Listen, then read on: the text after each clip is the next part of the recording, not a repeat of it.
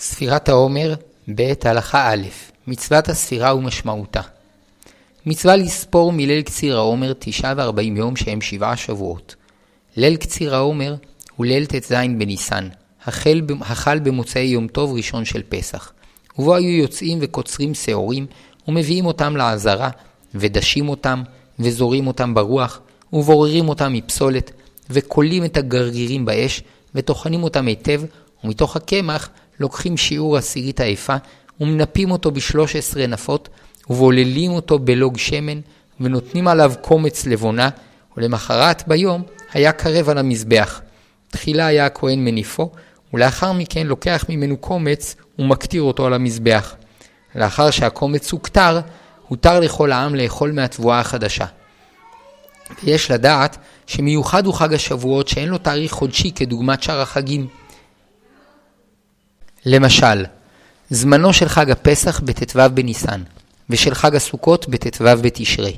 אולם זמנו של חג השבועות נקבע על פי ספירת העומר, שאחר סיום ספירת שבעה שבועות מגיע זמנו של חג השבועות, ועל כן נקרא שמו חג השבועות. וזהו שנאמר, שבעה שבועות תספור לך, מאחל חרמש בקמה תחל לספור שבעה שבועות, ועשית חג שבועות להשם אלוקיך. וכן נאמר, וספרתם לכם ממכורת השבת מיום אביאכם את עומר התנופה, שבע שבתות תמימות תהיינה. עד ממכורת השבת השביעית תספרו חמישים יום, והקרבתם מנחה חדשה להשם. מצווה זו אינה מוטלת רק על בית הדין, אלא מצווה על כל אחד ואחד מישראל לספור 49 ימים, ומצווה על כל אחד לומר את הספירה בעצמו. ואף שבכל המצוות שבדיבור יש לנו כלל שומע כעונה, ולכן למשל אפשר לצאת ידי מצוות זכירת עמלק בשמיעת החזן, וכן יכול אדם לצאת ידי חובת הברכה על ספירת העומר בשמיעת החזן, אבל לעניין הספירה עצמה, כיוון שנאמר וספרתם לכם, לדעת כמה פוסקים צריך כל אדם לספור בעצמו בפיו.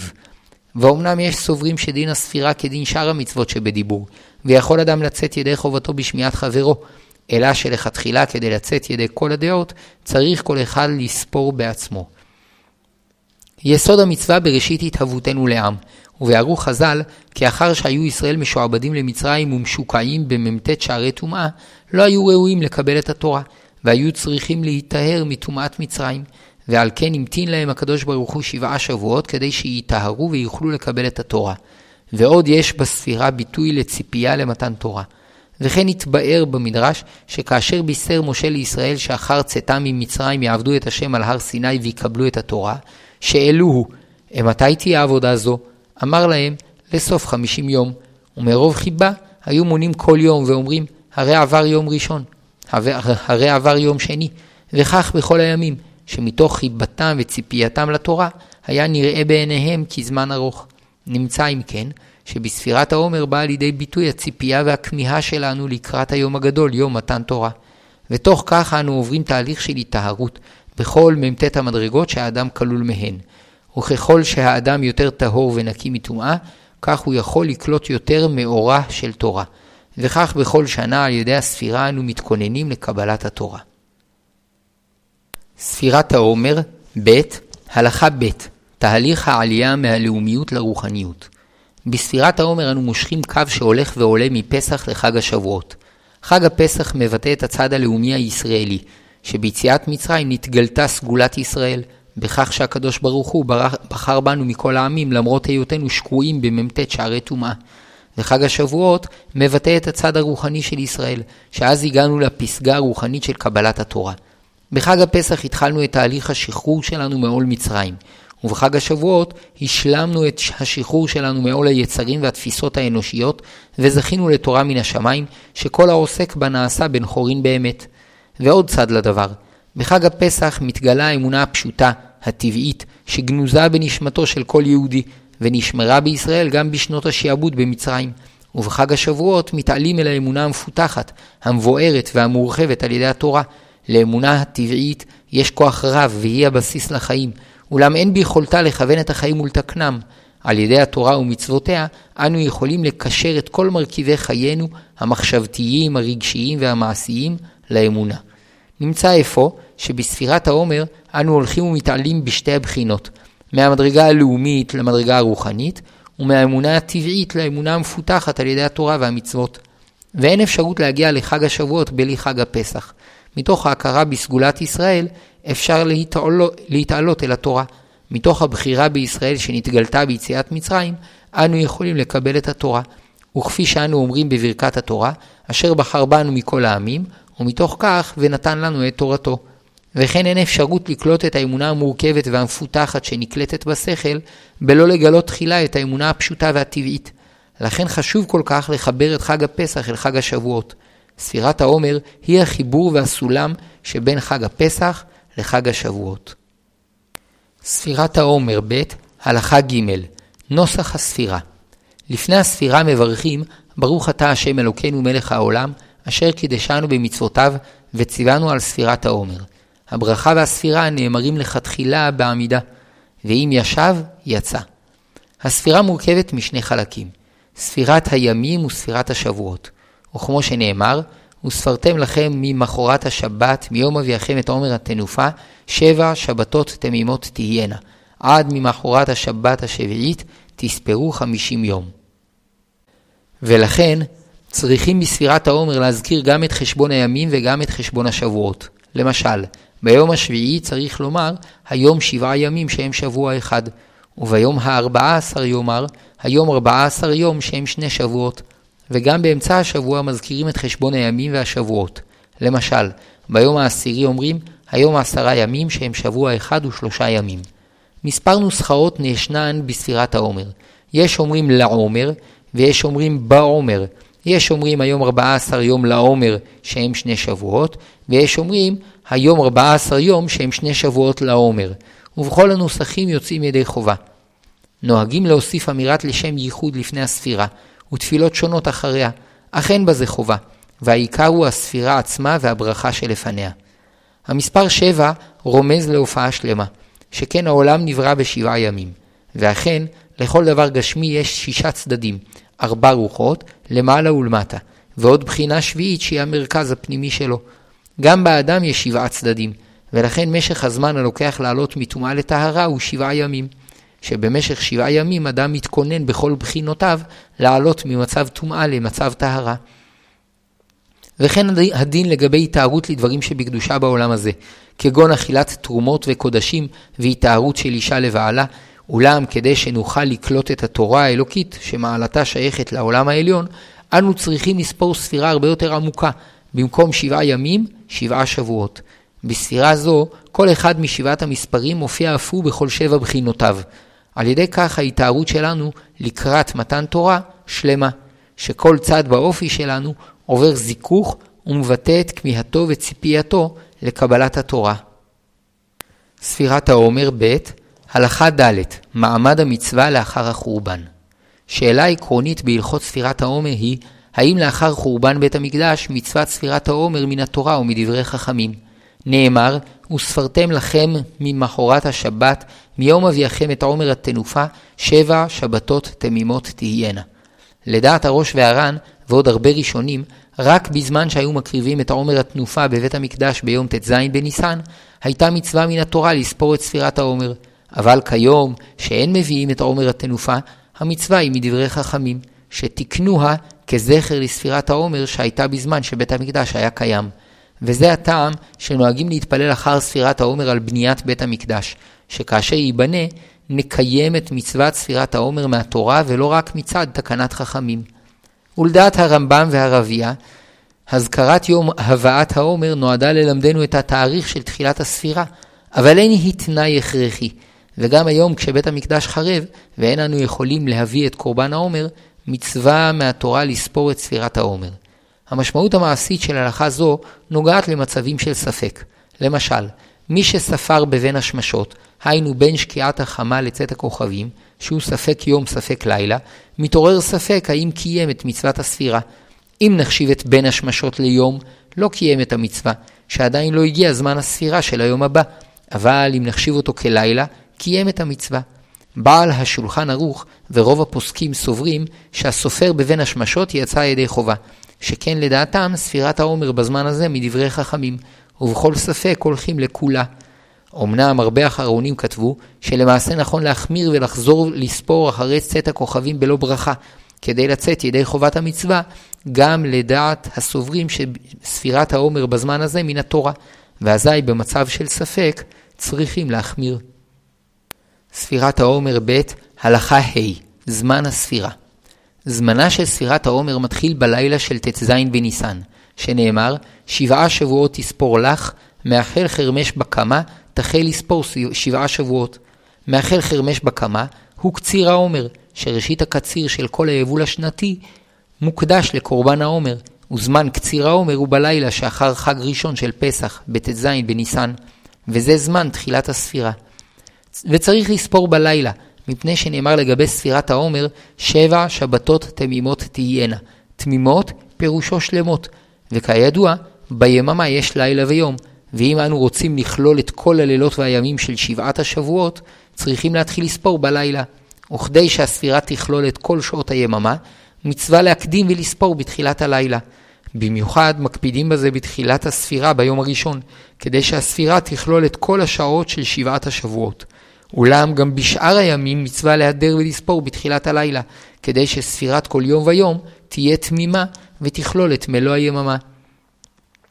אף שלכתחילה מצווה להקדים ולספור בתחילת הלילה, מכל מקום אין זו חובה, ולכן מי שעומד להתפלל מעריב, צריך להקדים את תפילת מעריב לספירה, מפני שהכלל הוא שיש להקדים את המצוות התדירות לשאינן תדירות, ומצוות קריאת שמע ותפילה של ערבית נוהגות כל השנה, והן תדירות יותר מן הספירה. ספירת העומר ב' הלכה ו' עד מתי אפשר לספור? מי שרגיל להתפלל מעריב בכל השנה בשעה מאוחרת, מוטב שיספור לאחר תפילתו הקבועה, מפני שאם יספור לעצמו בתחילת הלילה, יהיה עלול לבוא לידי טעות או שכחה, ועוד שיש מעלה בקיום המצווה בציבור. אבל מי שמפני טרדותיו אינו יכול להתפלל מעריב אחר צאת הכוכבים, ומתכוון להתפלל אחר כך ערבית ביחיד, מוטב שיספור את ספירת העומר מיד אחר צאת הכוכבים, כדי להזדרז בקיום המצווה בתחילת הלילה. ועוד, שיש חשש שמא אחר שיתפלל ערבית ביחיד, ישכח לספור. מי ששכח לספור בלילה, נחלקו הראשונים אם יכול להשלים את ספירתו ביום. למדנו בתורה שזמן ספירת העומר תלוי בזמן קציר העומר, שנאמר, מאחל חרמש בקמה, תחל לספור שבעה שבועות. לדעת בעל הלכות גדולות, ההלכה כדעה שהובאה במסכת מנחות, שאם לא קצר בלילה, יכול לקצור בדיעבד ביום שלמחרת, וממילא כך הדין לגבי הספירה. שאם שכח לספור בלילה, יכול בדיעבד לספור ביום. ולדעת רבנו תם, ההלכה כדעה שהובאה במסכת מגילה, שמצוות קציר העומר בלילה בלבד, ולכן מי שלא ספר בלילה, אינו יכול להשלים ולספור ביום. למעשה, נפסק להלכה שהשוכח לספור בלילה יספור ביום בלא ברכה. מצד אחד מתחשבים בדעה שאפשר לספור ביום, אלא שכדי לא להיכנס לספק ברכה לבטלה, אין מברכים על הספירה ביום, ובימים הבאים יוכל להמשיך לספור בברכה. ספירת העומר ב' הלכה ז' דין השוכח לספור יום אחד. נחלקו הראשונים בשאלה האם ספירת העומר היא מצווה אחת ארוכה הנמשכת מחג הפסח ועד חג השבועות, או שבכל יום ישנה מצווה בפני עצמה לספור. לדעת בעל הלכות גדולות, ספירת העומר היא מצווה אחת ארוכה, וכפי שנאמר, שבע שבתות תמימות תהיינה. ולכן השוכח לספור יום אחד, הפסיד את המצווה, ושוב לא יספור בימים הבאים. אולם לדעת רוב הפוסקים, הספירה בכל יום היא מצווה בפני עצמה, ולכן השוכח לספור יום אחד, הפסיד את מצוות אותו היום בלבד, ולמחרת מצווה עליו להמשיך לספור בברכה.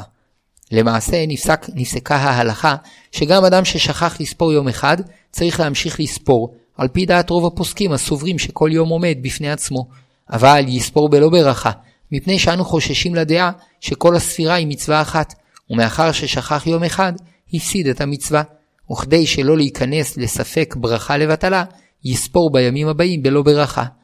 וכדי שלא להפסיד את הברכה, צריכים כל אלה ששכחו לספור באחד הימים, להתכוון לצאת ידי הברכה בשמיעת החזן.